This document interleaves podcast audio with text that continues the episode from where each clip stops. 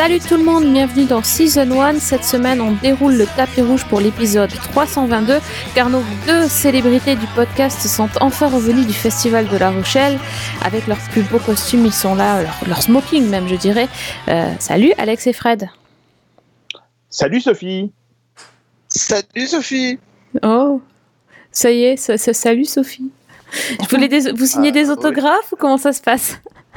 Pardon. Ah, pas maintenant. Salut. Pas encore Attends, on va le refaire. Tu veux qu'on le refasse? Salut Kira, c'est mieux? Ah ah ah.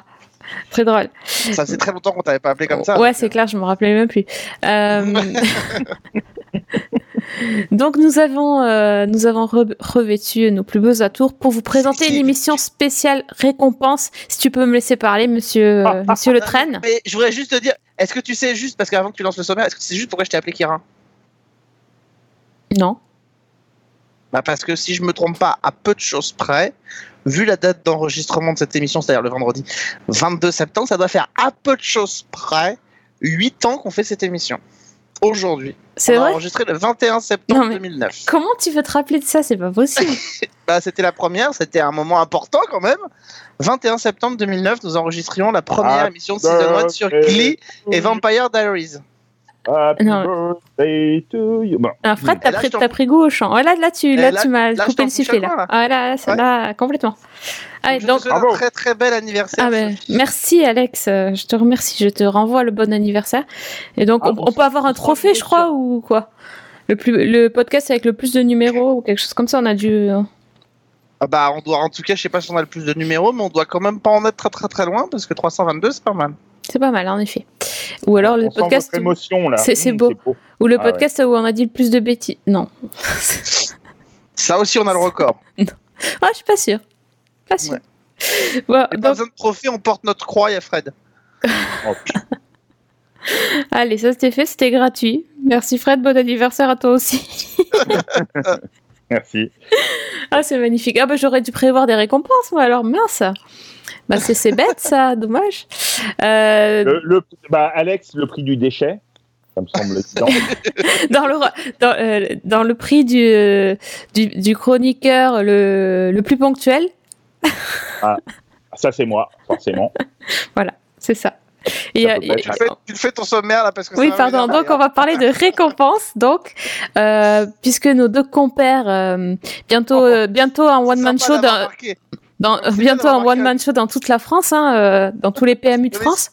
Je sais pas pourquoi tu t'es cru obligé de marquer une espèce de, de, de, de très très brève retenue au moment où tu as dit compère.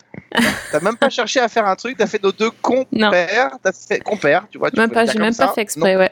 Tu vois. Hum. Donc vous êtes euh, donc euh, allé à La Rochelle, donc vous allez nous euh, parler de de ce que vous avez vu et des récompenses qui ont été décernées là-bas. Mais avant toute chose, il s'est aussi passé quelque chose dans le monde des séries euh, US euh, dernièrement. Il y a eu la cérémonie des Emmy et on n'a pas pu en parler ensemble. Donc bah, justement, je voulais commencer l'émission par euh, revenir avec vous sur le palmarès de l'édition euh, 2017, euh, voir votre ressenti, si c'est comme chaque année on râle sur les Emmy ou si pour une fois on est content. Dear friends, the next time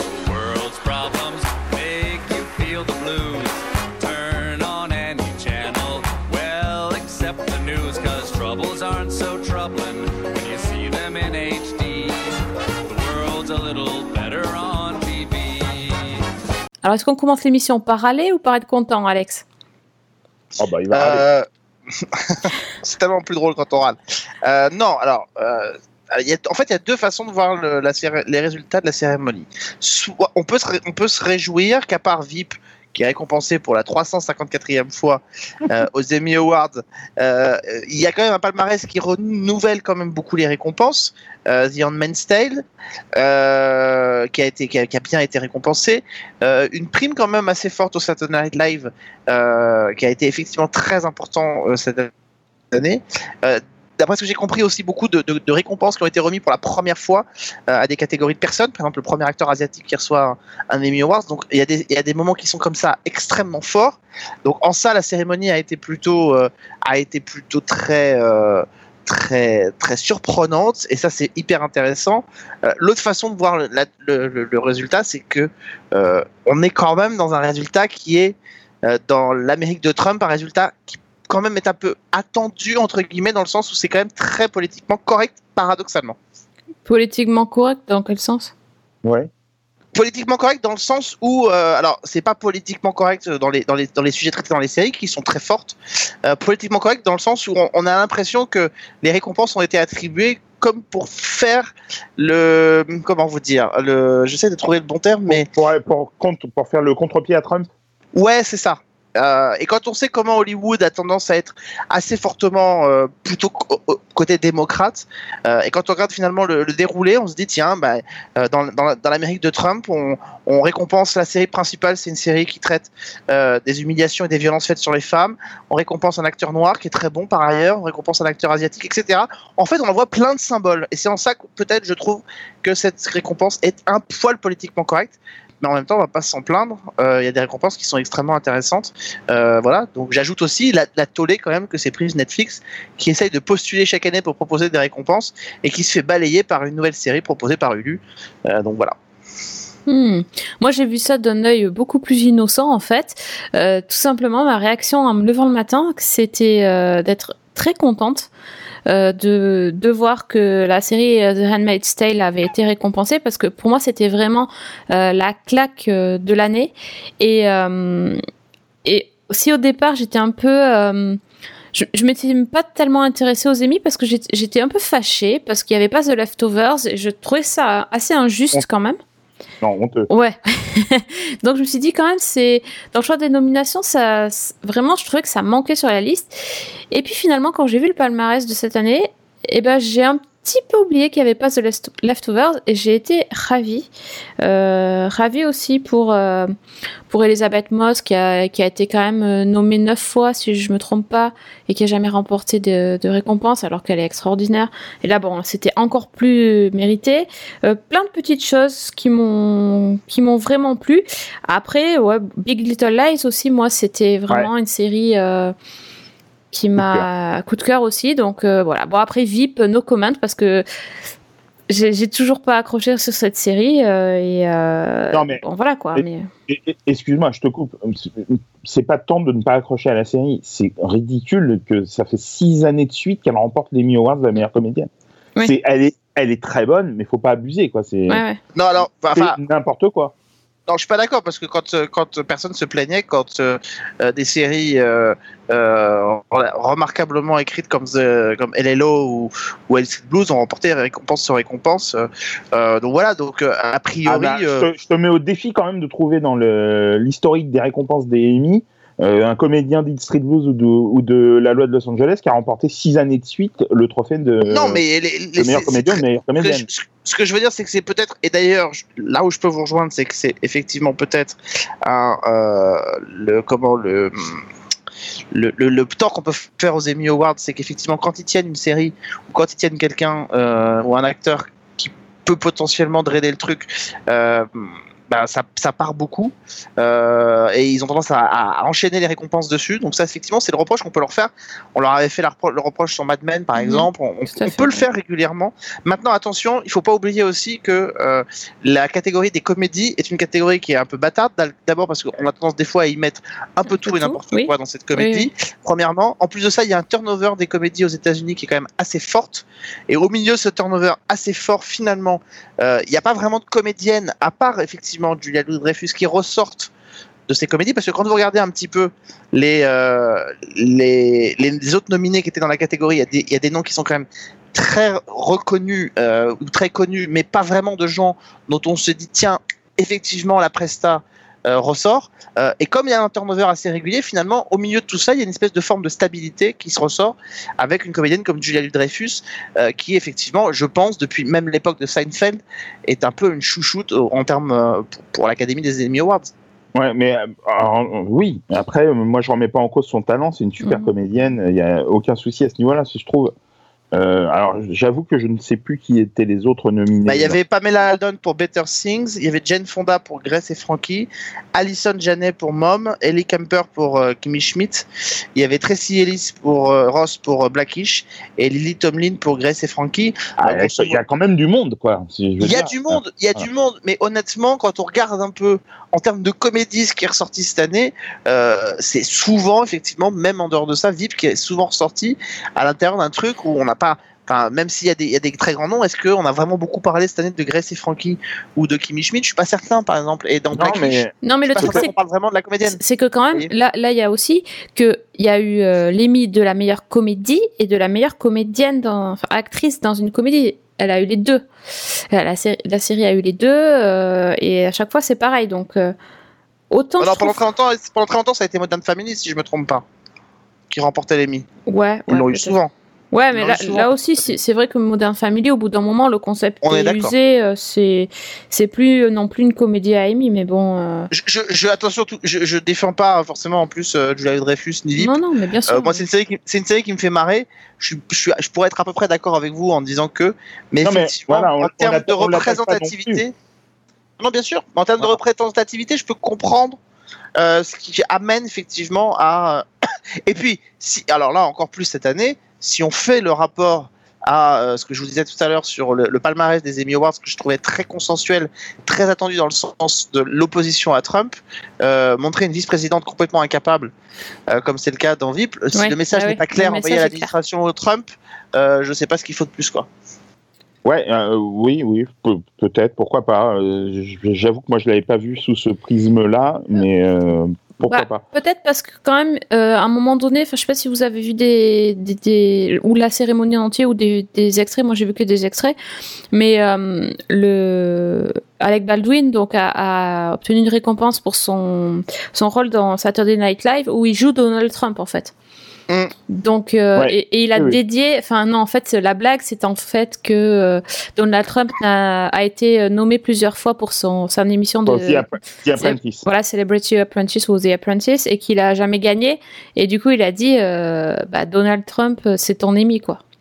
Ouais. Donc c'était, Ouais, clairement euh, orienté. C'était drôle et, là-dessus. et, C'était drôle. euh, et acide. Oui. Euh, mais euh, pour revenir sur le palmarès en général, tu parlais, Alex, que du- de la tôle qu'a pris Netflix, mais euh, il y a aussi une grosse tôle, c'est quand même euh, Feud et euh, Westworld qui avaient quand même beaucoup de nominations Mm. et qui euh, sont repartis avec euh, une main devant, une main derrière. On Donc, est d'accord. euh, voilà, ça c'est quand même aussi euh, pour euh, une grosse chaîne comme HBO un- une petite claque euh, derrière la tête. Et euh, moi je suis vraiment euh, Et FX, et FX. Et FX, ouais. FX, ouais. ouais. Moi je suis puisque euh, je donne mon avis aussi. Hein, voilà, j'ai décidé. Je, Vas-y. je donne mon avis sur, la sé- sur les, les récompenses. Euh, je suis ravi pour euh, Sterling. Brown qui a eu le- l'Emmy pour son Ah rôle ouais. de Randall dans This Is Us. C'est euh, mille fois mérité et il est Il est parfait. absolument extraordinaire. Et euh, c'était voilà la série, la série parfaite. Et puis il y, a- il y a quand même voilà, bon, The Handmaid's Tale, j'avais jusqu'à présent pas envie de la voir. J'avoue que ça y est, c'est en train de changer. Euh, tous les toutes les dithyrambes que j'entends autour de la série commencent à me donner euh, euh, l'envie de m'y mettre. Donc euh, je vais sûrement euh, me lancer. Euh, Et, puis et puis vraiment- Fred, un petit clin d'œil quand même tous les deux qu'on peut faire.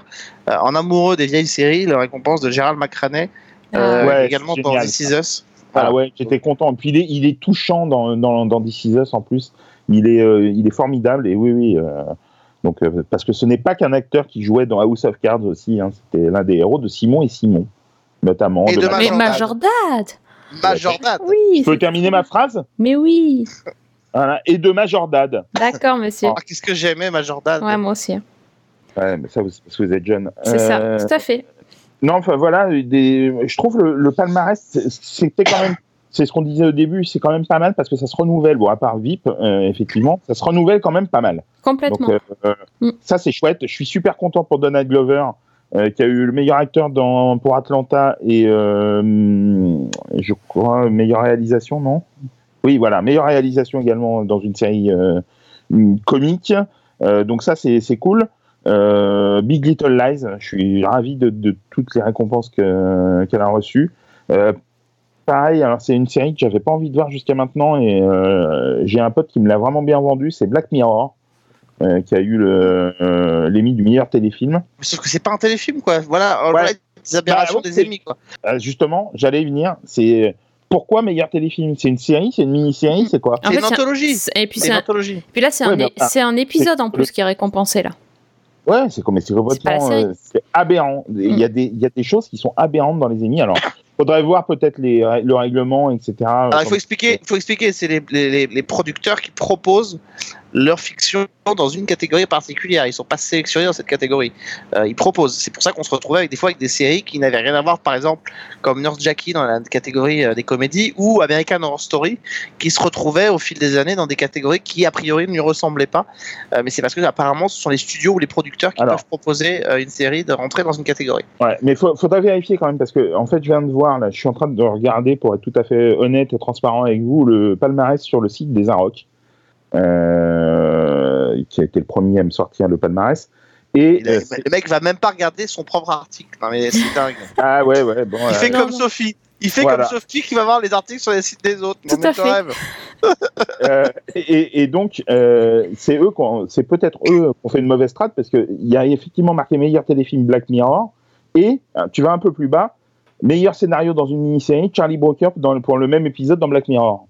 Donc, Hmm. je pense que c'est une mauvaise trad de- du site des Arocs.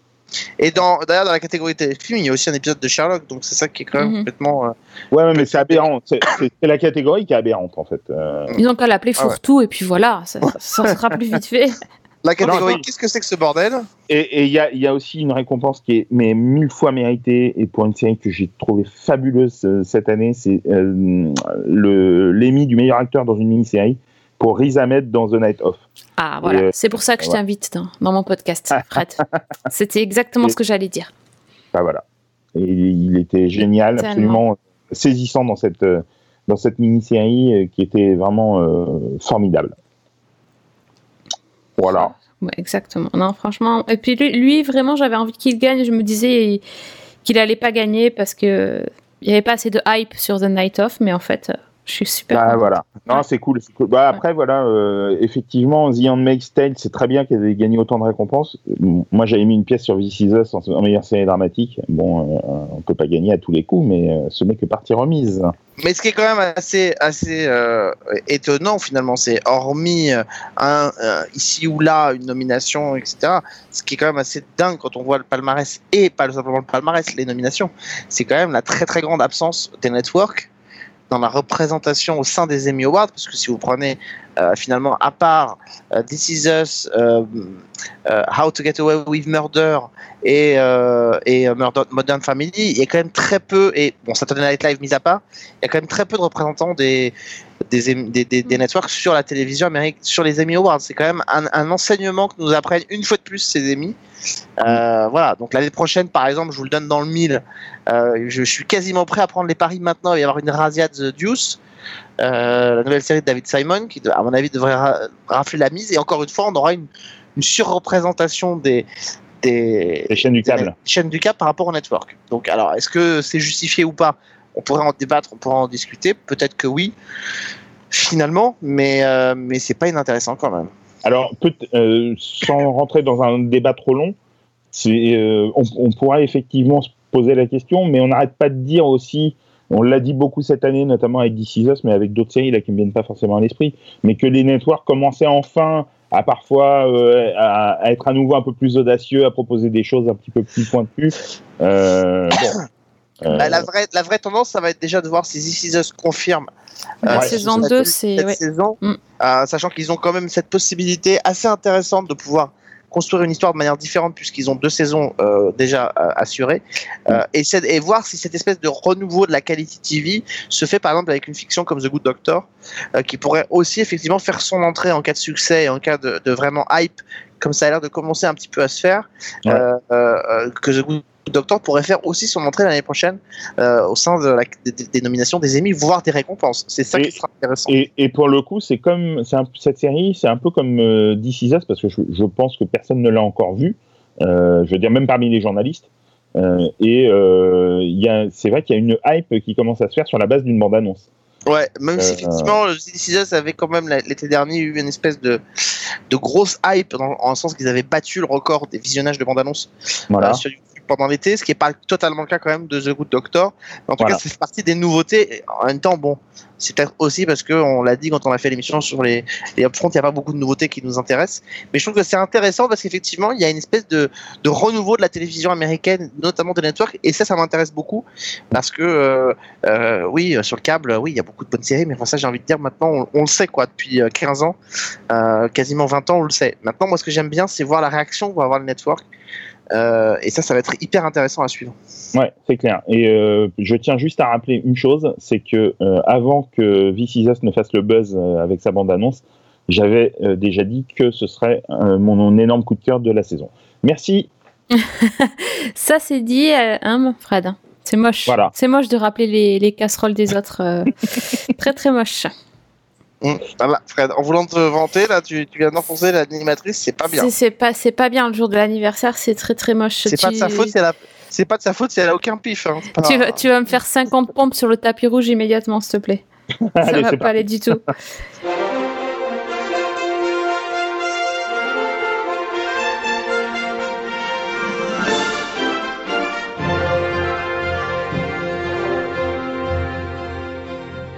les garçons, maintenant que vous avez, euh, Fred, pardon. on va, on va voir un peu si vous avez fait vos devoirs. Ce qu'on se demandait avec Fanny, si vous alliez vraiment travailler à La Rochelle ou si, ou si c'était juste pour vous euh, faire un Ah, petit bronzage. a euh. Il y en a un de nous deux qui a bossé. Ah, mais normalement l'autre il recopie, il recopie les devoirs sur le voisin, donc c'est bon. Non, mais c'est pas ça, c'est qu'en fait, on on n'a pas bossé à La Rochelle, pour être tout à fait honnête, tout à fait franc, on avait bossé avant. Mais euh, voilà, mais sinon, c'était bien. D'accord. Allez. Alors, alors c'était bien. Merci beaucoup. euh, on, on vous renverra. Parfait. C'est vrai qu'on n'a pas beaucoup bossé, c'est-à-dire qu'en fait, euh, il y a un tel, euh, la, la Rochelle, le festival de la fiction télé de La Rochelle devient un, un tel rendez-vous euh, très fort et qui, qui monte en- un peu en puissance au fil des années, notamment en termes de représentation sur place, que ce soit les journalistes, mais aussi les, les- les personnalités étrangères, que euh, aujourd'hui les chaînes françaises euh, facilitent un peu plus le travail des journalistes en amont et on voit beaucoup de liens des séries qui sont projetées à La Rochelle euh, et même des unitaires un peu, avant. Comme ça, on arrive à La Rochelle, on se consacre aux interviews, on se consacre aux rencontres, on se consacre à toutes ces choses-là, euh, et on n'est plus obligé de se précipiter dans les salles de cinéma à pas savoir comment euh, euh, caler des projets qui se chevauchent ou des séries qu'on a envie de voir et d'autres qu'on veut pas rater, quoi. Bon alors, est-ce que, est-ce que vous pouvez nous déjà nous parler du palmarès puisqu'on est, euh, puisqu'on est dans les récompenses, Avant- peu, ouais. avant de nous dire euh, si, si vous avez eu d'autres coups de cœur parce que vous n'êtes pas forcément euh, d'accord avec le Bah, palmarès. Le festival de La Rochelle, euh, le, le truc, c'est que c'est un peu les... parfois c'est un peu la sensation d'avoir l'école des fans. Donc euh, tout le monde Tout est- monde a gagné. est- tout le monde a un peu gagné. On, c'est-à-dire que, par exemple, il y a une catégorie des 26 minutes où chaque série représentée a eu une récompense. Euh, donc on est un peu dans un truc un peu particulier, c'est qu'effectivement les chaînes finançant le, festival de La Rochelle, euh, c'est un peu impensable qu'elles repartent les mains vides. Donc on s'arrange un peu pour que euh, euh, il n'est pas pensable qu'une chaîne n'ait pas une récompense dans au moins une catégorie quoi. Donc, euh, donc finalement tout le monde a, toutes les chaînes sont parties avec une récompense. Il n'y a pas une razzia d'une chaîne en particulier. Ok. Et euh, du côté de votre petit cœur, qu'est-ce qui a touché votre petit cœur? Bah, je pense, je pense qu'on a, on a été touché à peu près par les mêmes choses, à peu de choses près, même si on a peut-être des emballements un peu, un peu différents pour certaines euh, séries. Euh, déjà, euh, au niveau du palmarès, il y a, en termes de série de 52 minutes, il y a la série La Forêt qui a été récompensée, qui va arriver sur, sur France 2 euh, France prochainement. 3. Euh, sur France 3, pardon, prochainement, euh, qui est une série euh, vraiment réussie avec un super casting. On avait parlé, je crois, ici, puisqu'on l'avait vu à Série Mania. Ouais. Exactement, ouais. Donc, on vous renvoie vers le season 1 euh, adéquat. On vous mettra le lien. Euh, non, non, mais c'était super. Le- la forêt, c'est une- vraiment une bonne série avec une atmosphère, une vraie atmosphère. Ça révolutionne pas grand-chose, mais il y a une super photo, une, une bonne réalisation de Julius Berg et euh, un super casting. Samuel Labarthe, Nicolas Marié, euh, Alexa Barlier, euh, euh, j'en oublie, euh, Frédéric Diffenthal, euh, Suzanne, Suzanne Clément. Clément, ouais. Voilà. Donc il y a- il y, a vraiment, vraiment un beau, beau casting pour, pour cette Ouais. série. Et dans les 52 minutes, c'est sans doute celle qui méritait le plus de repartir avec une récompense. À, à mes yeux, je pense qu'Alex n'est pas, Ouais, il y avait un petit, il y avait quand même un, un petit déséquilibre dans les 52 minutes. euh, les séries qui étaient nommées à côté n'étaient pas très puissantes euh, en Voilà. termes de, en termes de, de, de, de- de tout en fait. C'était des séries qui étaient un peu faibles. Voilà, ce qui est, ce qui est moins le cas euh, d'habitude quand même. Euh, L'année dernière, c'était pas le cas, c'était pas aussi marqué en tout cas. Euh, Bah, le problème, c'est que ce qui est un peu compliqué à la différence d'une cérémonie comme les Emmy Awards, euh, qui se base sur une saison télé passée, c'est que là, effectivement, notamment parmi les séries que vous présentez quand vous êtes une chaîne à l'officiel de La Rochelle, c'est sur des séries qui sont prêtes. Euh, donc, il faut être prêt déjà. C'est-à-dire que, par exemple, The Fall, l'adaptation de The Fall pour TF1 elle n'est pas prête, donc elle s'est même pas retrouvée présentée même en avant-première là-bas. Euh, je pense que TF1, par exemple, a été très euh, hésitante à proposer en compétition une série comme Les Bracelets Rouges, euh, qui est l'adaptation d'une série euh, espagnole qui a fait le tour du monde, qui a été Mhm. adaptée aux États-Unis sous le titre de Red Band Society, euh, et qui pourtant est parmi les, les très très belles surprises de ce festival. Ouais. On a vu les deux premiers épisodes, c'est vraiment très très réussi, vraiment, avec des jeunes des jeunes acteurs qui sont assez bluffants, assez touchants, bouleversants, des guests qui sont euh, vraiment très bien en tête. On peut citer Michael Youn par exemple, qui euh, livre une prestation qui est tout en tout en retenue, tout en justesse. Enfin voilà, donc euh, euh, les bracelets rouges j'aurais certainement mérité d'être en compétition, mais voilà. Peut-être que TF1 n'a pas voulu sacrifier ou elle a voulu le garder pour une, une avant-première aussi parce que c'est en fait c'est réparti un peu bizarrement pour vous raconter un peu les coulisses du festival. Chaque chaîne a une soirée qui lui est dédiée. En tout cas, les, trois premières, France 2, France 3 et, et, et TF1. Et donc, chacune essaye en, projection le soir, un peu grand, la grande messe, de proposer une série un peu puissante. Donc, elles arrivent toutes avec une série qui peut potentiellement faire l'événement. Et je pense qu'effectivement, TF1 avec deux séries qui étaient proposées là-bas, Les Chamois d'un côté et euh, les Bracelets Rouges de l'autre, et que peut-être elle s'est dit que les Bracelets Rouges, ça en jetait un peu plus que les Chamois, qu'elle a balancé en compétition, mais qui du coup, alors là, pour le coup, était vraiment très en dessous du reste. Ouais, ça c'était euh, c'était vraiment pas terrible les chamois. Euh, il y a eu une super surprise de mon côté. Je sais qu'Alex est un petit peu plus mesuré. C'est euh, la série qui a été récompensée en meilleure série 26 minutes. C'est Ramdam, alors qui est une série un peu particulière parce que c'est une série qui n'a pour l'instant aucun diffuseur, qui a été initiée pour France Télévisions, mais qui pour l'instant n'est pas achetée ni par France Télévisions ni par un autre diffuseur. Alors, espérons que ça va changer avec euh, la récompense que la série a reçue. Euh, mais euh, alors ça, pour le coup, c'est vraiment. Moi, j'ai trouvé que c'était une super surprise. C'est vachement bien écrit, même s'il y a un petit temps faible au milieu et qu'il y a des choses à resserrer. Euh, c'est plutôt bien joué. C'est bon, un petit peu idyllique, donc c'est pareil. C'est de la. De la enfin, faut saupoudrer un petit peu, puis essayer d'équilibrer un peu les, les sentiments. T'as Mais- expliqué ce que c'est quand même Ouais, ouais, c'est l'histoire d'un d'un imam qui est, euh, comment dire, en banlieue. Euh, je ne sais plus où, par contre. Euh, Je ne sais plus non plus. voilà, dans, dans une ville de banlieue, et qui est marié, qui a deux enfants, et, et puis bon, il y a, voilà, il y a des, des, des scènes très drôles, assez corrosives, un humour et une énergie qu'on voit pas souvent, et une thématique qui est très peu euh, traitée à la télévision française. Euh, donc ça, c'est- plutôt chouette. Euh, je trouve que cette série, en tout cas, a trouvé un écho dans un grand festival comme La Rochelle.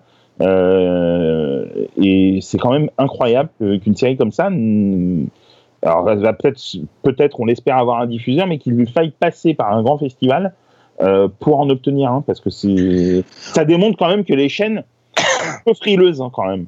Les chaînes ou le public, je sais pas, ou les deux peut-être. Euh, il faut quand même expliquer, je, vais quand même rentrer un peu dans le détail parce que ça permettra de comprendre un peu plus euh, effectivement l'imam qui travaille donc dans une mosquée, euh, qui est plutôt un imam progressiste.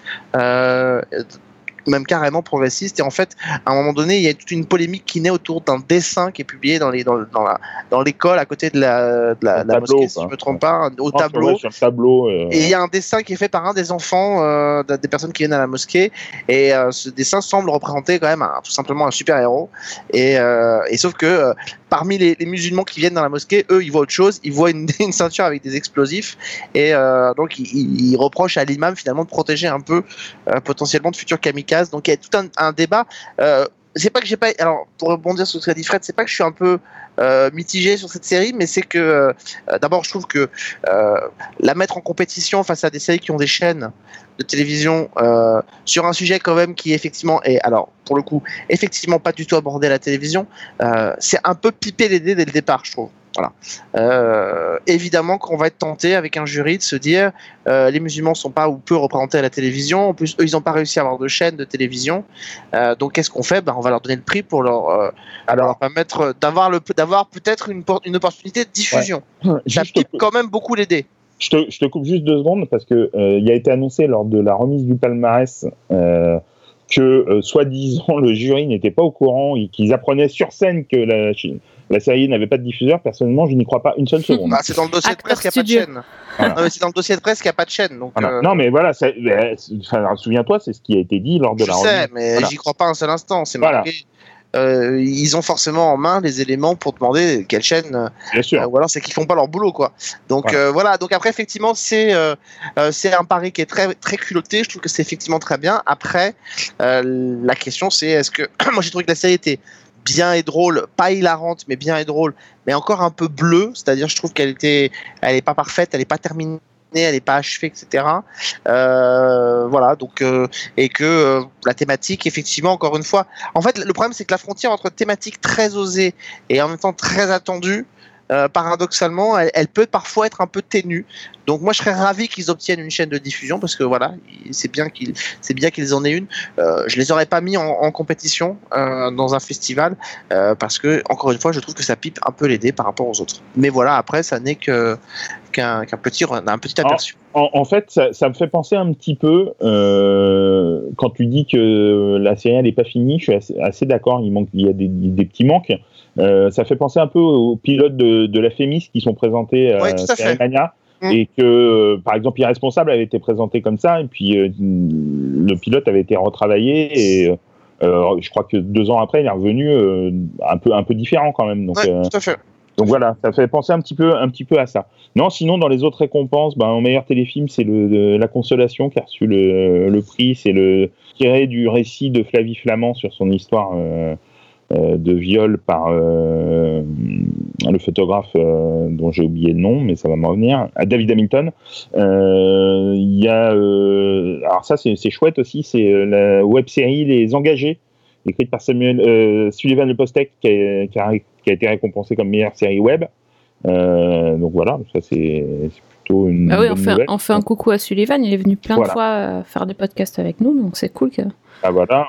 On s- Et puis, euh, bah, nous, on a été ravis, euh, bien sûr, de la meilleure réalisation pour Vianney Le Basque pour la saison 2 des Grands, euh, qui est euh, encore euh, meilleure que la saison 1. Mais hyper trouve. bien, oui. Voilà, donc. Euh, Mais tu vois, typiquement et objectivement, même si je n'ai jamais caché effectivement mon amour pour les grands, je trouve que des trois séries présentées en 26 minutes, c'est-à-dire les grands euh, Hollywood, donc la nouvelle série de Arthur Benzaken, et Ramdam, je trouve que honnêtement et objectivement, les grands saison 2 était la série qui était pour moi des trois la plus aboutie, Ah oui, euh, la plus réussie et la plus aboutie, et qu'elle aurait largement mérité le, euh, le trophée de meilleure série. le 26. trophée de meilleure série de 26 minutes. Voilà. Je, je- je suis d'accord. Après, bon, c'est, euh, déjà, si je suis, j'étais très content qu'il ait pour la Real parce qu'il y a vraiment un travail fait euh, sur la réalisation euh, important euh, sur les grands. Donc ça, c'était quand même super cool. Euh, et puis nous, on a, euh, bon, je, je pense pas que ce soit un scoop. hein, on a beaucoup aimé tous les deux euh, un unitaire qui a été euh, fait pour TF1 qui sera diffusé prochainement sur TF1 qui s'appelle Mention particulière euh, avec Bruno Salomon, Hélène de Fougerolles, euh, qui raconte l'histoire d'une jeune fille Marie de, voilà, Marie Dalzotto, la comédienne, euh, qui a 21 ans, qui est euh, trisomique et qui veut passer le bac. Et euh, quand on, lit le pitch, qu'on voit TF1, et, euh, on se dit, bah, ça va être wow. Ils vont sortir les violons, attention. on est un petit peu inquiet quand même avant de découvrir mention particulière, et c'est formidable parce qu'ils évitent tous les pièges du pathos. Un peu comme avec les bracelets rouges dont parlait Alex tout à l'heure. Euh, c'est vraiment des séries ou, des, ou un téléfilm qui pourrait tomber dans le pathos mais à vitesse grand V et qui n'y s'y vautre jamais. C'est à la fois drôle, tendre. Non, il Euh, tombe pas dans le pathos, il tombe un peu dans le mélo, mais il tombe pas dans le pathos. Moi, je trouve, je non, je trouve même pas. Mais enfin bon, euh, tu, tu as le droit de, de dire ce que tu veux, même si tu dis beaucoup de conneries. Mais euh, euh, et Marie Dalzato, donc qui joue cette jeune fille, est absolument phénoménale. Euh, elle a des, des scènes très très fortes et euh, elle s'en sort magnifiquement. Et il y a aussi la, la jeune euh, comédienne qui joue sa sœur, euh, Mayra Schmidt, qui est euh, vraiment stupéfiante de naturel. Et c'est son premier rôle. Donc, Quand, je, dis que c'est mélo, c'est que effectivement, on, a quand même un peu par moment la patte TF1 qui ressort, c'est-à-dire le côté, euh, bah ouais, tout se passe bien, tout, tout se finit bien, elle est acceptée par tout le monde, etc. C'est juste dans ce sens-là que je dis que c'est mélo, Euh, mais effectivement, elle, se, elle se, elle se, elle se précipite dans les clichés pour mieux les, euh, pour mieux les démonter. Il y a une séquence d'ouverture, vous verrez, du téléfilm qui est absolument géniale, où elle, elle vient se présenter à un casting de théâtre euh, et où on voit qu'elle a, elle a du mal sur scène. Euh, Les profs la regardent de manière atterrée. Nous, on se dit putain, ça commence mal. Euh, si c'est comme ça pendant 90 minutes, on va souffrir. Et donc on la voit, elle bégaye, elle n'arrive pas à parler, elle n'arrive pas à sortir son texte. Et d'un seul coup, les mecs, les profs l'arrêtent en lui disant écoutez mademoiselle, si vous ne sentez pas, revenez. Et elle dit mais putain, mais arrêtez, c'est mon rôle quoi. Je suis en train de jouer mon rôle là.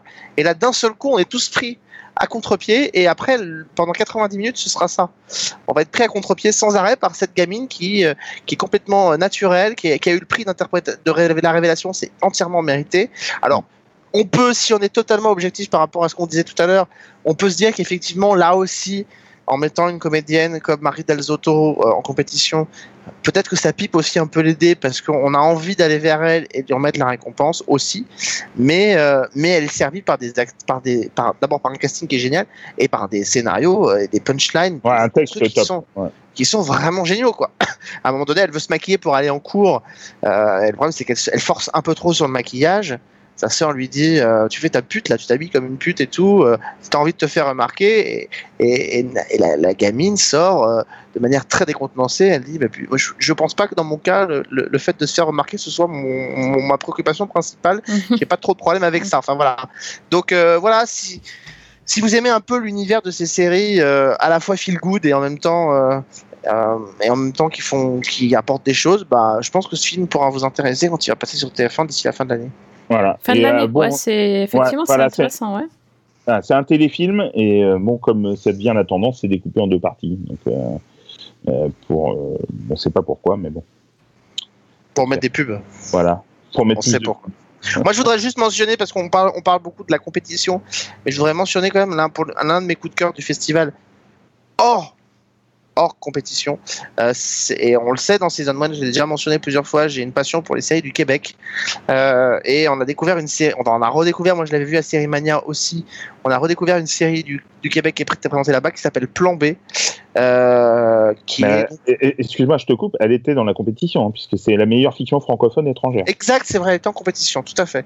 Euh, et en fait, plan B, c'est tout simplement l'histoire d'un type euh, qui a priori a tout pour réussir. Tout commence par une, une rencontre, un coup de foudre avec une femme. On le retrouve six ans plus tard, ils sont mariés, ils essayent de fonder une société, ils sont à deux doigts de négocier un super... un super contrat qui peut leur permettre de faire décoller la société. Elle, elle a fait beaucoup de sacrifices pour euh, pour euh, pour aider son mari. Elle a renoncé à tout. Elle est très malheureuse.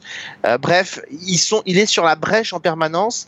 Elle, elle à deux doigts de le quitter. Et d'ailleurs, et à un moment donné, dans le premier épisode, tout s'enchaîne. Toutes les galères s'enchaînent. Elle, elle, elle le quitte. La, la, la, la négociation avec les partenaires financiers capote. L'entreprise est à deux doigts de déposer le bilan. Enfin, tout va mal. Et en fait, à un moment donné, alors qu'il est en train de toucher le fond, il trouve une petite annonce euh, dans les pages jaunes, tout simplement. Plan B.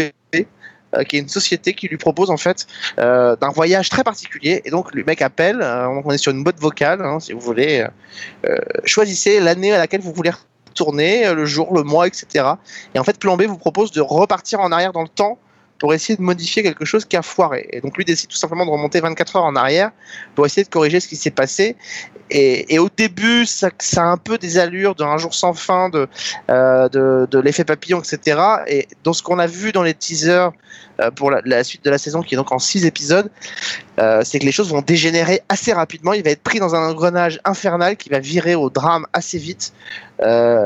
Et voilà. Et qu'est-ce qu'on fait L'impact des choix qu'on fait sur nos propres vies comment on fait euh, et est-ce que quand on veut changer quelque chose, finalement, est-ce qu'on ne s'attire pas plus d'emmerde qu'autre chose? Euh, Ça va aller très très loin, et question de, de prison après, enfin ça va loin. Six épisodes et effectivement, ce sera fait sous forme d'anthologie. Euh, S'il y a une- la saison 2 sur laquelle il travaille suivra d'autres personnages euh, et un autre personnage principal qui cette fois-ci sera une femme. Mais voilà, si vous avez l'occasion de voir cette série qui est absolument géniale, Ah, c'est euh, formidable. allez-y, c'est vraiment très bien. Ah, ça donne euh, vraiment envie. euh, C'est original quand même. Ouais, ouais, Ouais. c'est très original. C'est super. Pas- c'est- Le traitement, c'est un peu, c'est un peu. pour- moi, j'ai pensé un petit peu à Code Quantum, sauf qu'il influe sur sa propre vie là. Donc. euh, Et là, c'est plutôt et- comédie quand même alors. Si ça part ah, en euh, live. Sur, euh, sur- sur le premier, ah non, ça, ça, ça devient, c'est tragicomique, on va dire. Comédie romantique un peu. Voilà. enfin, Ouais, ok. Et euh, apparemment, sur les images qu'on a vues de, du de la suite de la saison, ça a l'air d'être beaucoup plus dramatique que comique. Et il faut signaler, donc c'est fait, euh, les deux héros principaux euh, sont euh, Louis Morissette, qui, alors, qui est un- une grande star apparemment au Québec, qui est aussi le coproducteur de la le producteur de la série, qui a été un peu la caution, ce que nous disait le, créateur de la série, ça a été la caution. Une, fois qu'ils l'ont eu lui, la chaîne les a, leur a laissé avoir qui voulait derrière, parce que c'était la grande star qui allait ramener tout le monde vers... voilà. Un peu si demain TF1 avait une série, euh, monté une série sous le nom de, je sais pas, Gérard Depardieu ou n'importe qui d'autre. D'ailleurs, on vous permet d'avoir des visages inconnus. Ils ont quand même été chercher une comédienne dont on parle beaucoup en ce moment au Québec qui s'appelle Magali Lépine Blondeau, qui est à la tête aussi d'une autre série qui passe au Québec qui s'appelle District 31 euh, et qui a un concept complètement fou, qui est une série quotidienne, alors à la manière de Plus belle la vie, sauf que c'est pas la manière de Plus belle la vie, c'est une. Imaginez Street Blues soit transformé en fiction quotidienne. Enfin, je le fais, je prends un raccourci délibéré pour que vous puissiez comprendre, mais voilà, c'est un, un polar au quotidien euh, avec une centaine d'épisodes par saison. Euh, euh, pour District 31, elle est l'une des héroïnes de cette série dont la deuxième saison vient de commencer au Québec euh, au mois de septembre. C'est une super actrice parce que vraiment, euh, dans, Elle est dans- géniale. elle, elle est, elle est formidable. hein, vraiment. Elle est géniale. Donc tout ça. Bah, tout, Ouais, ça, ouais. euh, tout ça, c'est sans parler de ce qu'on n'a pas vu, c'est-à-dire tout, euh, qui a permis d'avoir euh, de- de- à Anne Charrier d'emporter le, le prix de la meilleure comédienne. euh, euh, c'est quoi d'autre? C'est euh, Yann Gaël qui a eu une meilleure interprétation masculine pour le rêve français, euh, téléfilm pour France 2. Euh, un ciel radieux de Nicolas Boukrieff qui a remporté meilleure musique et puis euh, meilleur espoir masculin. Euh, voilà, tout ça on n'a pas vu. Adapté d'un manga japonais. Voilà, ça, ça c'est diffusé le 6 octobre sur Arte. Vous voulez vous faire une idée. Et euh, également, moi, j'ai loupé euh, une fiction qui a eu le prix spécial du jury pour la fiction européenne, c'est Free Girls, en trois épisodes, euh, sur un sujet qui était un peu une thématique qui est revenue beaucoup pendant ce festival, d'après ce que j'ai compris, en tout cas sur le viol. Donc, Il y a eu un viol aussi à la consolation et maintenant il y a. Il y a Girls. il y a Fragrance qui, qui est apparemment très bien. Et euh, ben, pour être complet, quoi d'autre euh, Meilleure fiction européenne, une série tchèque, Gnome. Euh, J'ai pas vu, euh, enfin on n'a pas vu. Non. Euh, euh, et après, bah, c'est les prix, euh, des prix un peu. Euh, si Hollywood, la nouvelle série ECS d'Arthur Benzaken, qui a, qui a eu le prix des collégiens de la Charente-Maritime. Voilà. On se demande bien pourquoi. Voilà. En tout cas, c'est vachement. je, sais, je, je sais pas, euh, collège... non, bizarrement. Non, mais c'est un prix qui est remis chaque année, mais c'est Ouais, Euh, non, mais bizarrement. c'est bizarre que ce soit cette série qui l'ait obtenu, je trouve. Mais bon. En tout cas, si vous devez remarquer, si vous devez regarder une comédie dans laquelle on parle de weed, euh, plutôt regarder plutôt effectivement Hollywood que la nouvelle série de euh, euh, Kev Adams qui, est pas- qui passe lundi prochain. Alors on enregistre sur TMC qui s'appelle Super High. Alors, d'après ce que j'ai compris, rien qu'en voyant la bande d'annonce, c'est une histoire de super héros mais qui obtiennent leur pouvoir à partir d'une euh, d'une weed spéciale. Enfin voilà, Donc, tout un programme. Ah, c'est magique ça. C'est ouais, c'est magique. C'est un bel exemple pour les donne jeunes. envie, là. Ah oui. C'est un, un très très bel exemple. Euh, moi, je voudrais juste vous parler parce que là, on parle du festival version euh, tout se passe bien. Et les Timers d'Agatha Christie qui ont aussi été primés. Ouais. Et je voudrais juste le mentionner parce que euh, moi, c'est quelque chose qui m'a un peu, euh, qui m'a un peu désolé, qui m'a poussé aussi à écrire un. euh, alors, mon papier, je l'avais déjà écrit avant, mais je- ce qui m'a poussé à- encore plus à le laisser comme ça, tel qu'il est, c'est qu'on se rend compte aussi que le festival de La Rochelle, c'est le lieu de rencontre entre tous les scénaristes, entre tous les producteurs, entre tous les réalisateurs. Et ça devrait donc être un moment où tout le monde, comment vous dire, se soutient, où tout le monde, euh, où tout le monde cède, où tout le monde salue les initiatives, même quand elles sont pas totalement réussies. Euh, sauf qu'on se rend compte que en réalité, euh, la grande famille du cinéma n'a rien à envier à celle de la télévision, parce que les gens ne manquent pas une occasion de se tirer dans les pattes. Alors évidemment, euh, pas forcément par devant, parce que euh, dans ces cas-là, on est rarement de grands courageux. On le fait plutôt par derrière. France 2 a proposé une fiction euh, là-bas qui s'appelle Le Chalet, alors qui euh, a pas eu un accueil très positif, on va pas se mentir. Mais moi, j'ai trouvé que la proposition qui était faite était intéressante. Le pitch est assez simple.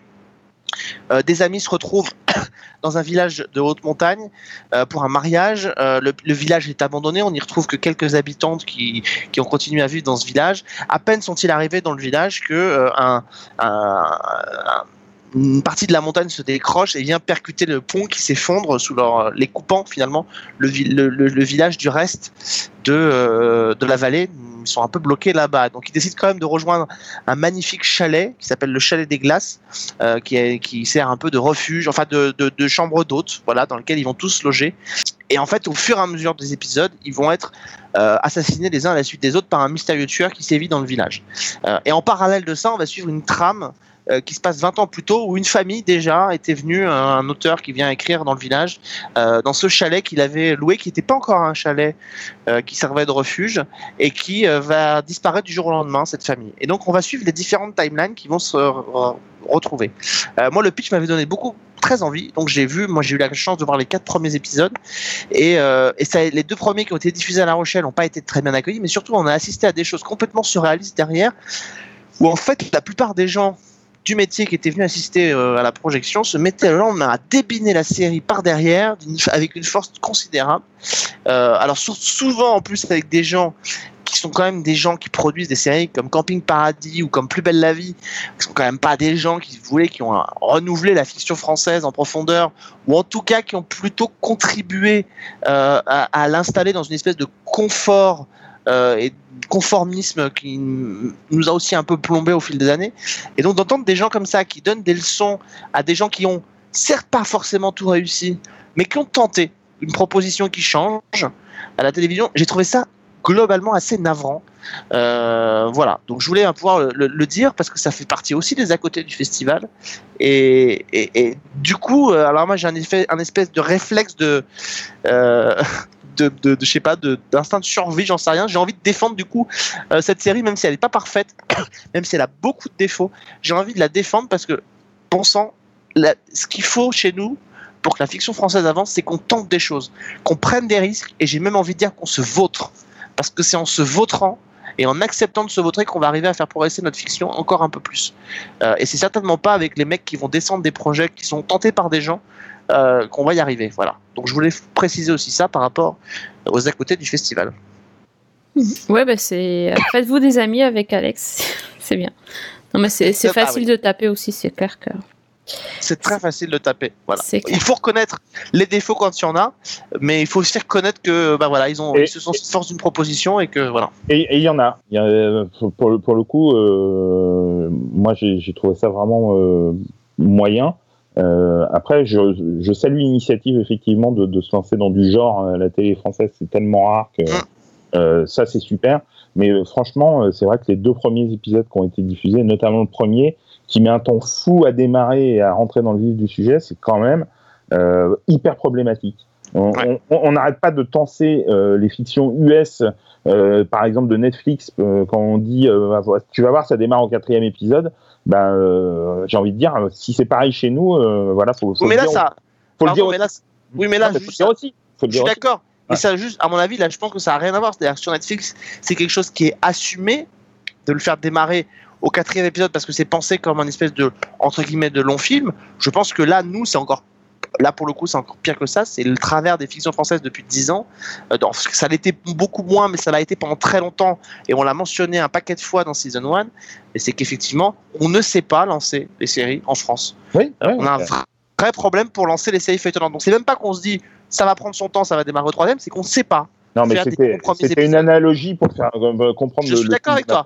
Voilà. Mais je pense Mais- que c'est un truc beaucoup plus profond qui est que on a du mal parfois sur des séries notamment ultra feuilletonnantes à, à les lancer correctement quoi. Et Ah, on l'a vu mais- mais des mais dizaines pourquoi de fois. Oui, mais c'est vrai, mais pourquoi? C'est parce qu'on a aussi du mal à caractériser nos personnages. Donc, euh, Oui, c'est un ça- problème d'écriture, c'est un problème voilà. de personnage, c'est un problème de soirée aussi, où on diffuse deux épisodes à la fois. Enfin, Exactement, exactement. Mais après, voilà, bon, euh, l'initiative de se lancer dans ce type de série, c'est génial et il faut le soutenir parce que euh, si tout le monde crache dessus à longueur de, de- de temps, bah, tout le monde va renoncer à le faire de peur de se faire déminer. Euh, mais euh, il faut pas parce qu'il faut essayer effectivement, se tromper. Euh, bon là pour le coup, euh, j'ai vu que moi que les deux premiers, j'ai pas vu les, suivants, mais euh, bon ça démarre un peu plus dans le deuxième, même si ça met quand même du temps aussi. Mais euh, bon, voilà, les, les deux premiers, force est de constater que, je sais pas si c'est un problème de jeu, un problème de montage, un problème d'écriture, ou un peu tout ça réuni, mais il y a un gros, gros problème. Donc, euh, voilà, c'est. Mais après, euh, je suis d'accord avec toi sur le fait que euh, débiner, bon, on peut dire qu'on n'aime pas, mais c'est pas la peine de débiner le, projet en lui-même.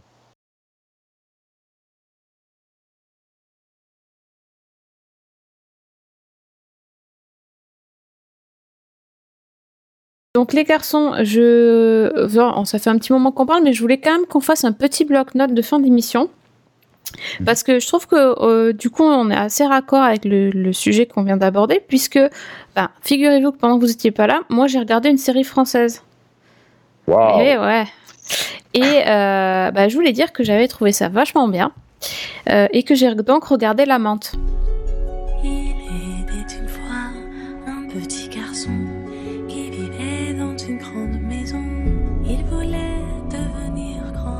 Sur, Ah. sur, sur vos conseils, euh, chers, chers amis. Euh, donc déjà, le fait que ça soit diffusé deux épisodes par deux épisodes, donc la série faisait six épisodes, déjà, je, je trouvais que c'était bien, parce que c'était... On, sent- on sentait que c'était... euh, ça, ça, montait en puissance dans, de semaine en semaine, et, euh, et j'ai beaucoup... J'ai bien apprécié ce truc. À vrai dire, les deux premiers, j'étais un peu mitigée. Peut-être parce que je trouvais que c'était un peu classique, euh, un peu euh, un thriller classique. J'ai beaucoup aimé le les acteurs, mais c'était plus, j'étais plus en comment dire, en spectatrice, euh, en train d'observer les acteurs jouer leur rôle, en me disant ah ouais, joue bien, euh, c'est Carl Bouquet, for- formidable, formidable, etc. Mais j'étais pas vraiment dans l'histoire. Mais bon, je me suis dit oui, il y a, pas mal de qualités, etc. Et du coup, j'ai quand même voulu continuer. Et alors, je suis arrivée au troisième épisode, je me suis fait euh, complètement happée par l'histoire. Et, euh, et après, j'ai pu lâcher et j'ai trouvé que c'était vraiment bien et jusqu'au bout. J'ai pas été, euh, j'ai pas du tout été déçue. Il y, avait vraiment pas mal de suspense et de rebondissements et, enfin, pour en avoir parlé un peu autour de moi, je, il y a vraiment beaucoup de gens de tout âge et de des gens très différents qui m'ont dit avoir regardé cette série et avoir aimé. Ouais. Donc, euh, Il y a eu je- des très bons retours. Moi, Ouais. en général, j'évite les soirées euh, de diffusion, notamment de séries françaises, d'aller sur Twitter. Euh, mais là, j'ai quand même voulu aller voir. Et alors, où d'habitude, les séries françaises se font un peu laminer par des vieux grognons qui viennent sur Twitter juste pour pouvoir euh, se cracher sur une série française tout en quand même rapportant un peu du monde parce que, mine de rien, parler de séries françaises, eh ben, c'est pas con, mais ça marche quand même un petit peu en termes de tweets. Euh, et là, effectivement, les retours étaient plutôt, en- globalement sur Twitter, je trouvais que les retours hein, avec le hashtag Lamante étaient plutôt positifs. Les gens ont, semble-t-il, plutôt accroché à cette histoire. Ouais, et euh, on parlait de propositions, euh, alors ça renouvelle pas le polar, mais euh, ni le thriller euh, noir, mais il y a quand même pour euh, voilà pour du TF1 euh, des, quelques Oui. scènes de violence euh, totalement assumées, et ça c'est plutôt cool. Ouais, et puis même dans le scénario, à vrai Ouais, dire, ouais, c'est- à vrai dire, sur la fin. Mais le début est plus convenu, je trouvais, tu vois. Quand, oui, ils ont quand ils ont lancé le truc en disant ouais alors elle a, elle a le la enfin le la tueuse en série en prison qui va devoir aider à faire arrêter son copycat j'ai fait ok vu dix mille fois très bien enfin mais Hashtag, hashtag syndrome blacklist. voilà, c'est blague. Pas tout. Tu pouvais tout reciter, quoi. Mais c'est vrai qu'après, bah, il y a, il y a des choses qui sont intéressantes, euh, Ouais. que tu vois pas venir, qui sont osées. Même dans la violence aussi, euh, c'est. Ça va, quoi. Euh, Ils, se- ils se- ils Ouais, se sont bien va, lâchés, hein. Ça y va, mais c'est pas complaisant, et ça c'est euh, Ouais. vachement bien. Et euh, moi ça m'a beaucoup fait penser à l'univers de du romancier Jean-Christophe Granger, euh, donc Oh, bah oui. voilà, donc beaucoup pensé à ça. Et bizarrement, j'ai trouvé que Carole Bouquet Euh, bon, elle, est, elle est pas mal, mais euh, elle est vachement plus en retrait. Et Fred Testo est vraiment très très bien euh, dans le rôle. Euh, Mais il est quoi, très très bon lui. Hein. Ouais, il est vraiment excellent. Et il apporte beaucoup de nuances à son personnage. Et, euh, Beaucoup plus en nuance qu'il ne l'était dans la reprise, par exemple. Ouais, oui, oui, oui, c'était un rôle un peu plus euh, basique, euh, et, et- et- enfin dans l'écriture en tous les cas. Mais il avait déjà joué au cinéma dans Gardien de l'ombre un, un rôle un peu comme ça, un peu trouble, euh, avec du contraste. Et euh, eh ben, force est de constater que c'est quelque chose qu'il maîtrise pas mal, Euh, alors qu'on le voit euh, plutôt comme un acteur comique de prime abord. Euh, mais là, il est vraiment bien, et surtout. lui est très bien et j'adore celui qui joue son, son boss, c'est Pascal Demolon qui est absolument formidable, qui est un super comédien. Tout à fait. Ouais, ouais. Non, moi- Fred Testo, je Et juste connais pour pas de sa- que ça. hein. Et juste pour l'ensemble de sa carrière sous la douche, Marine Manon Azem, mais Oui. ça c'est purement personnel. Mais, mais qu'est-ce que c'est cette remarque? Non, mais franchement. Bah, c'est-à-dire qu'alors, honnêtement, eh, c'est une très belle fille, très bien foutue. Au départ, j'ai eu un peu peur.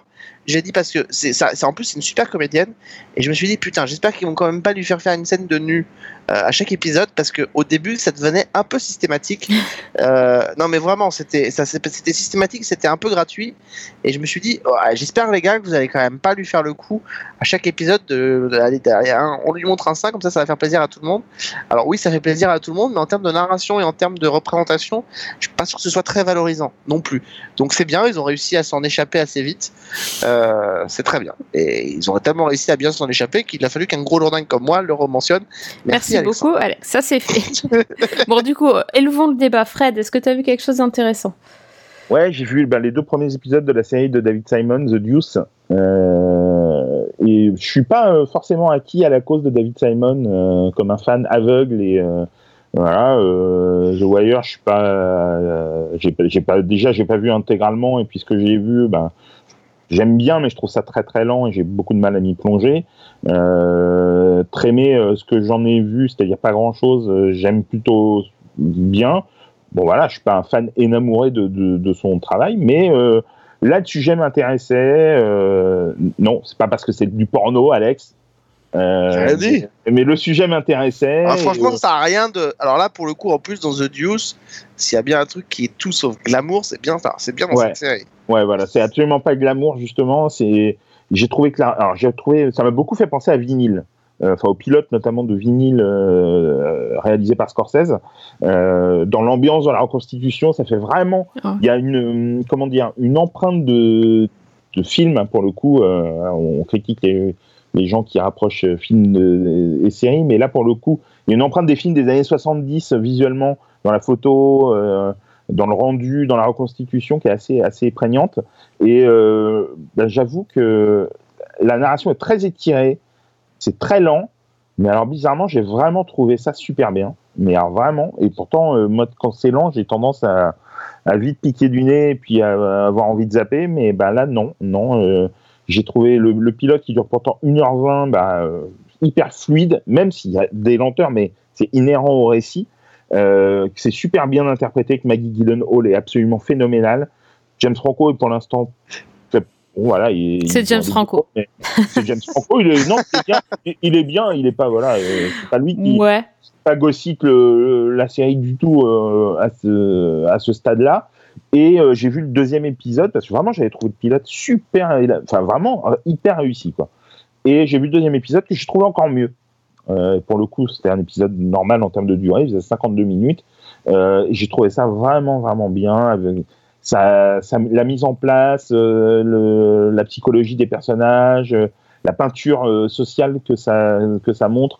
L'émergence de l'industrie du porno dans les années 70, euh, un univers qu'on connaît pas en fait. Enfin, je trouve qu'on n'avait jamais vu comme ça comment le- les films, les sociétés de production se sont montées petit à petit, comment les films se vendaient sous le manteau, que c'était interdit. euh, Enfin voilà. Et je, je trouve que c'est euh, euh, il y a un talent en tout cas de conteur euh, de David Simon qui est, qui est assez impressionnant. C'est grande Et- chance, oui. Ouais, voilà. Et Mais vraiment, moi personnellement, voilà, je suis pas. encore une fois, voilà, c'est pas mon auteur favori. Je j'ai pas mis des bougies autour des coffrets DVD de ces de ces séries, mais je trouve que là, pour le coup, il y a vraiment une patte, un univers, Bon, c'est écrit aussi avec, euh, avec un romancier qui est, qui est très connu dans le milieu du social et, du polar, Georges Pelecanos. Il y a également, même le deuxième épisode est coécrit par Georges Pelecanos et par Richard Price, qui est un, grand auteur euh, de polar également, euh, qui, a, qui a travaillé avec Spike Lee notamment. Euh, et c'est, je trouve ça vraiment. Alors à ce stade, je ne sais pas si la série va être comme ça euh, tout au long de sa saison, mais là, au bout de deux épisodes, je trouve vraiment ça, euh, certes, lent. Voilà, ceux qui ne veulent que du rythme, de l'action, etc., fuyez à toutes jambes et très très loin.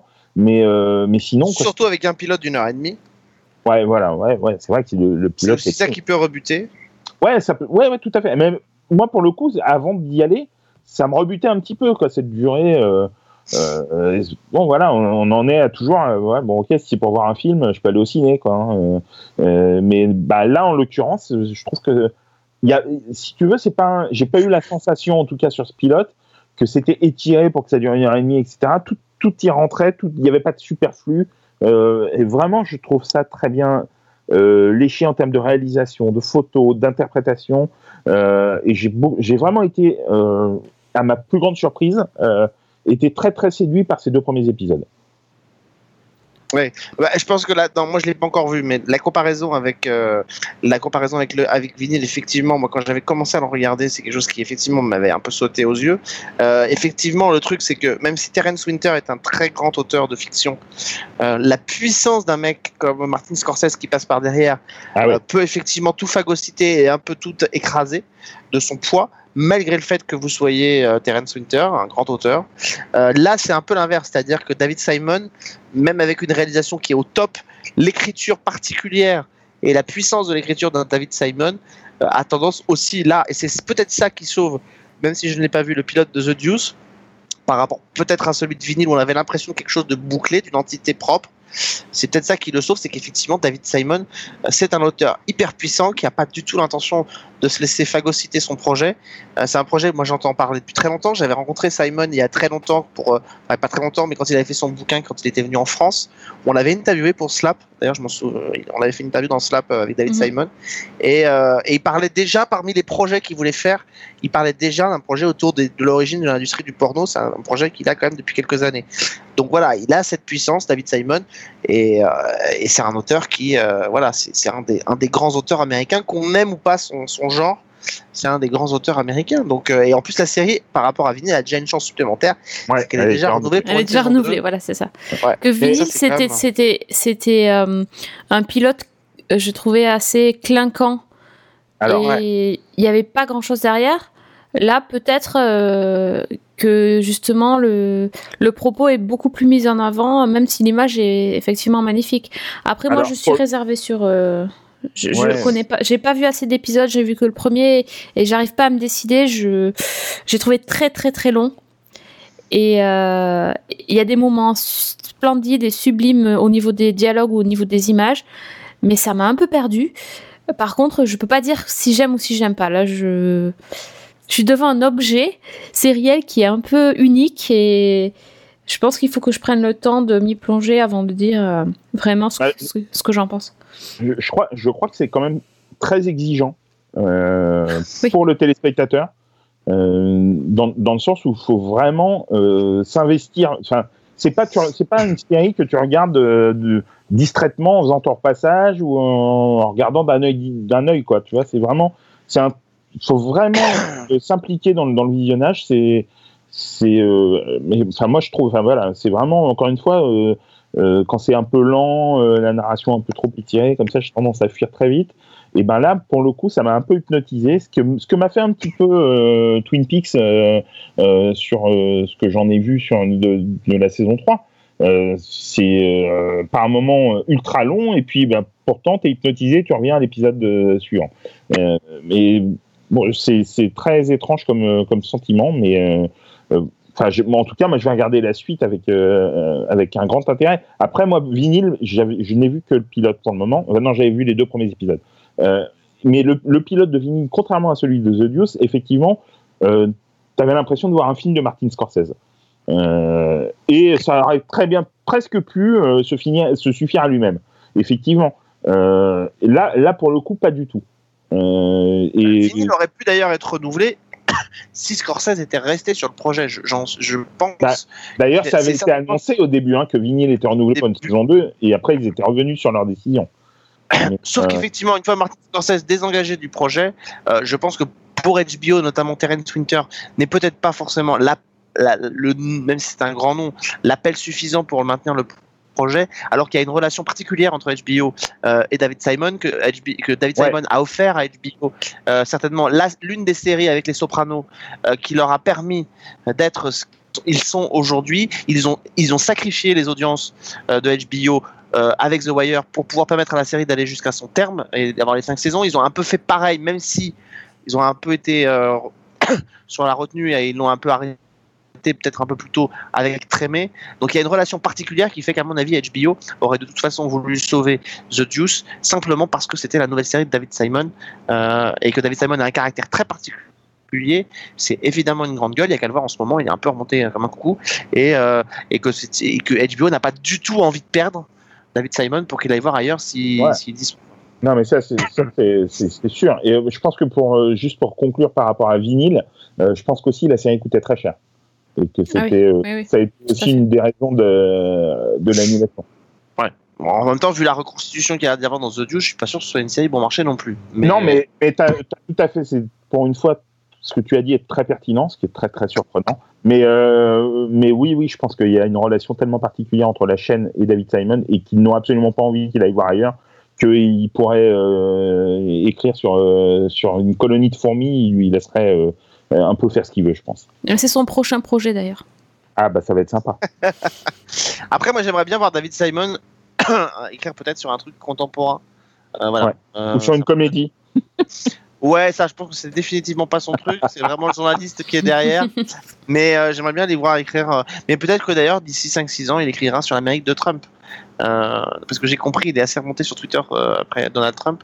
Je, je serais bien étonné que ce mec-là, un jour, ne nous sorte pas une série Eh, dessus. il le fera plus tard, quand il aura analysé le truc. tard. Voilà. Exactement. Ouais.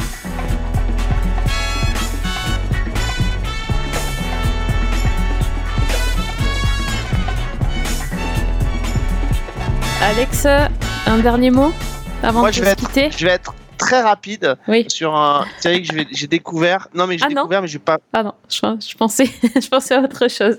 Non, non, tais-toi, tais-toi. Non, rien, vas-y, vas-y, parle. Non, mais j'ai pensé à Twin Peaks, mais je vais pas vous faire ce cadeau-là.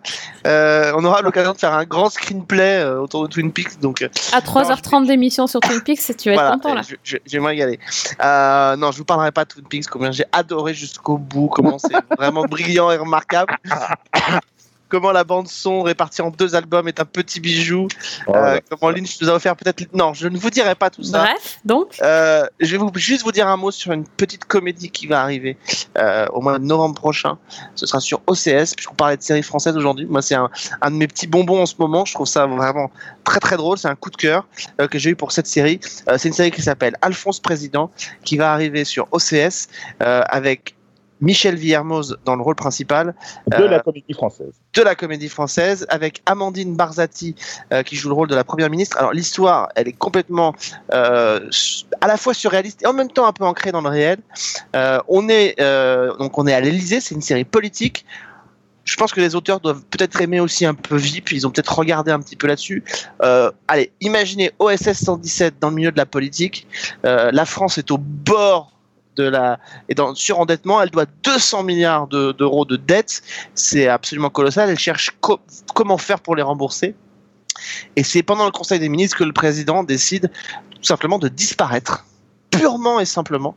Au même moment ont lieu des négociations au Sénat pour élire le nouveau, euh, président du Sénat, euh, qui est élu, qui est donc euh, campé et qui va donc échoir un, brave type, mais qui est Alphonse Dumoulin, qui est joué par Michel Villermoz, qui est professeur d'histoire, qui est un, sénateur suppléant. Enfin voilà, le mec n'a jamais eu aucune ambition politique.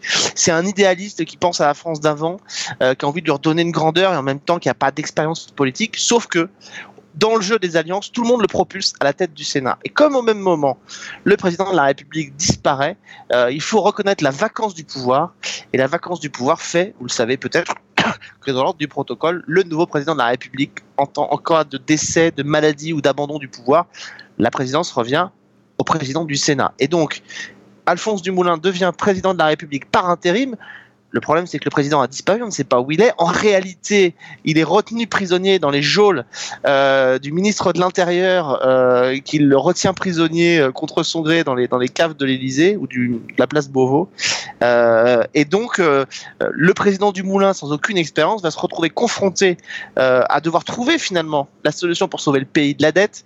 Face à lui, il a la première ministre qui est donc jouée, qui s'appelle donc Amandine Barzati, qui elle bah, n'a pas du tout de laisser ce type complètement inexpérimenté et qu'on appelle le schnock euh, lui prendre les rênes du pouvoir. Avec plein de running gags, notamment sur le fait qu'elle passe son temps à recevoir des coups de fil euh, de la chancelière allemande euh, qui veut absolument lui demander des comptes et à chaque fois elle fait tout pour pas répondre. Il y a un esprit très BD dans cette série. Euh, il y a un casting qui est absolument génial. Alors je vous parlais de Michel Villermoz qui est quand même un brillant comédien. La première ministre est jouée par une jeune femme qui s'appelle Nabia Akari qui est, qui est vraiment très très drôle. Et le ministre de l'Intérieur est joué par Jean-Michel Lamy. Voilà. Qui est... Edouard Baird, Comment fidèle de l'équipe d'Edouard Baird. et il est génial, c'est-à-dire qu'il joue un peu le ministre de l'Intérieur euh, euh, comme on l'imagine dans les caricatures, c'est-à-dire euh, celui qui n'hésite pas à avoir recours à des barbouzes, à des, à des, à des coups fumants pour essayer d'arriver à ses, à ses ambitions. Euh, voilà, il y a 10 épisodes. Je fais un petit coucou aussi parce que dedans, il y a, il y a une jeune femme qui fait un guest qui s'appelle Angélique, Angélique Braun qui fait la secrétaire de Angela, Angela Merkel. Et je lui fais un petit coucou parce qu'elle a été euh, elle a été chroniqueuse dans la loi des séries au tout début. Et elle se retrouve maintenant à faire un petit guest dans cette euh, série donc j'en suis ravi pour elle. C'est voilà c'est drôle. Euh, alors est-ce que ça plaira à tout le monde? J'en sais rien. Non. mais euh, moi j'ai retenu les punchlines. T'as commencé à regarder Fred non pas? J'ai vu le premier uniquement pour l'instant. et t'as aimé? Je suis partagé, j'attends d'en voir un peu plus quand même. mais ouais, il y a des trucs très drôles par contre, hein, mais d'autres trucs qui me font moins rire et j'ai- un peu de mal sur le rythme, mais peut-être que ça s'arrange par la suite, mais je, je vais, je vais reprendre de toute façon la suite. Voilà, il y a tout, un- tout un truc sur les. Enfin, c'est très, c'est très référencé. Euh, le président, en l'occurrence, a une vraie passion, notamment pour euh, la, la grande époque de la comédie. C'est un fanat d'Audiard. Euh, euh, voilà, il n'hésite pas à citer des références à Audiard dans, dans certains épisodes ultérieurs. Bon bah Euh. voilà, j'en ai pas vu assez alors. bon par Et, contre, euh, Et ils ont cette phrase absolument, juste je terminerai là-dessus, ils ont juste Ouais. cette phrase absolument géniale. Ils parlent d'évasion fiscale à un moment donné. Euh, et euh, et euh, la, la, la première ministre dit, mais de toute façon, ces entreprises qui vont donc payer, qui travaillent en France, mais qui payent leurs, payent pas leurs impôts en France parce qu'ils sont lo- localisés à l'étranger, elle a cette phrase absolument magique. Elle dit, mais ce serait une faute professionnelle de payer des impôts à partir du moment où on leur donne les moyens légaux de ne pas le faire. Voilà. Et donc c'est ce qu'on retrouve un petit peu dans la série. Voilà. voilà. Et puis il y a une, une scène de dégustation de croissant dans le premier épisode qui est assez euh, savoureuse. Mais oui, mais oui, mais Michel Villermoz qui essaye de vanter les mérites de la France et il veut faire que ça. Et en même temps, ce qui est terrible dans cette série, c'est qu'on on, on pousse le curseur de tout ce qu'on voit, c'est-à-dire que il faut trouver 200 milliards, donc ils sont prêts à tout et n'importe quoi. C'est-à-dire que elle, elle est prête à vendre au premier euh, fils d'une monarchie du Golfe, le Mont Saint-Michel déclenche des émeutes. Euh, ils sont prêts alors, lui, il est prêt à organiser plein de festivals. Alors organiser un festival en Allemagne en leur vendant les talents français, qui ne sont pas français d'ailleurs parce qu'il leur vend que des talents belges. Enfin bref, il y a plein comme ça d'aberrations poussées à leur curseur de la politique. Euh, voilà, c'est une série qui est très différente de l'esprit d'OCS, euh, mais alors moi, qui en tout cas chez moi a fait totalement mouche. Euh, et en plus, il y a y a un espace feuilletonnant qui, surgit d'un épisode à l'autre avec la disparition du président et les manigances du, du premier ministre. Voilà, donc moi ça m'a plu. Voilà, cet esprit BD de Alphonse Président qui arrive. Alors si je me trompe pas, je vais vous lire 23 le novembre, non novembre sur OCS à 20h40. Euh, voilà. Et un mois plus tard, ce sera Hollywood qui sera diffusé. Mais euh, moi, je vous le conseille parce que Michel Villermoz, il est quand même génial. il, il est super. Moi, sur ce que j'en ai vu, j'ai eu l'impression euh, un peu de voir au service de la France, mais de nos jours. Quoi. Oui, bah c'est pour ça que j'ai dit un peu OSS 117 euh, dans la Ouais. politique. C'est parce que c'est effectivement, je suis assez, voilà, on est d'accord, c'est euh, un peu ce même esprit, ce même humour, et du, du coup, bah voilà, ça fait mouche ou ça fait pas mouche, mais euh, mais mais voilà, mais voir ce président fantoche euh, qui est complètement inexpérimenté, qui déclenche catastrophe sur catastrophe, euh, euh, voilà, qui n'hésite pas à, à envoyer chier tout le monde. Enfin, il est et en même temps avec classe parce que Michel Villermoz dans cette série, il a un faux air du général de Gaulle par moment. Enfin, c'est, je sais pas, moi c'est, j'aime, j'aime, voilà. Bon, 23 novembre, je note, je, je jetterai un œil du coup. Ça. Ouais. Pourquoi, pourquoi pas? On sait jamais. Bon, les amis, il est temps de rendre son smoking Ah, et d'aller remettre votre euh, jogging préféré et votre, euh, votre t-shirt I Love Twin Peaks. je vous Ah oui. imagine comme ça derrière votre micro. C'est pour Avec ça. une bière. Ah oui, bah oui. Alex, il a toujours un petit, un petit apéro euh, d'habitude, alors. euh. Ah ouais, mais là, j'ai pas d'apéro. Mais pas je d'apéro suis. Je suis. Il y a quelque chose qui me manque là depuis, euh, depuis 15 jours, 3 semaines presque, que Twin Peaks est fini. Enfin, T'inquiète pas, tu vas avoir d'autres séries pénibles à regarder. Non, parce qu'en fait, euh, le, le- le Michael Ocielo, qui dirige le site TV Line, parmi leurs pronostics, ils disent que début octobre, a priori, Showtime devrait, selon leurs prédictions, Showtime devrait annoncer la mise en route de nouveaux épisodes pour Twin Peaks pour 2021. Donc voilà. Ah, et là, et là, Alex est en transe. 2021, l'année où on arrête le podcast pour ne plus entendre Alex parler de Twin Peaks. Notez dans vos agendas. Non, non, non, je, eh, je reviendrai. I'll be back. I'll be back. J'aurais juste, pour terminer l'émission, si tu permets, j'aurais juste transformé le bonne année, bonne soirée, bonne série en autre chose. Juste, j'ai- comme j'ai pas parlé de Twin Peaks. Tu- je, je- je dois dire oui, bah, de toute façon, c'est moi qui fais le montage. Donc, c'est- vas-y, vas-y, fais-toi plaisir, Alex. non, je dirais rien. Et, d'a- et d'abord, c'est pas bonne soirée, bonne série, c'est bonne semaine, bonne série. Non, mais il est pas au courant, il connaît pas le podcast. Non, mais je vous emmerde. Bon, Vas-y, finis ton émission. Non, mais vas-y, fais, fais ta phrase. Non, mais non. Non, il veut la faire en conclusion. Ah, d'accord, il veut, il veut nous griller le truc. Ok. Bon, F- Fred, on va le faire ensemble parce que Alex, il a pas révisé et connaît pas le texte. Donc, Voilà. merci à tous. Bonne semaine. Et bonne série. Et en quelle année sommes-nous? Seuls ceux qui ont vu la fin de Twin Peaks peuvent savoir pourquoi je dis ça.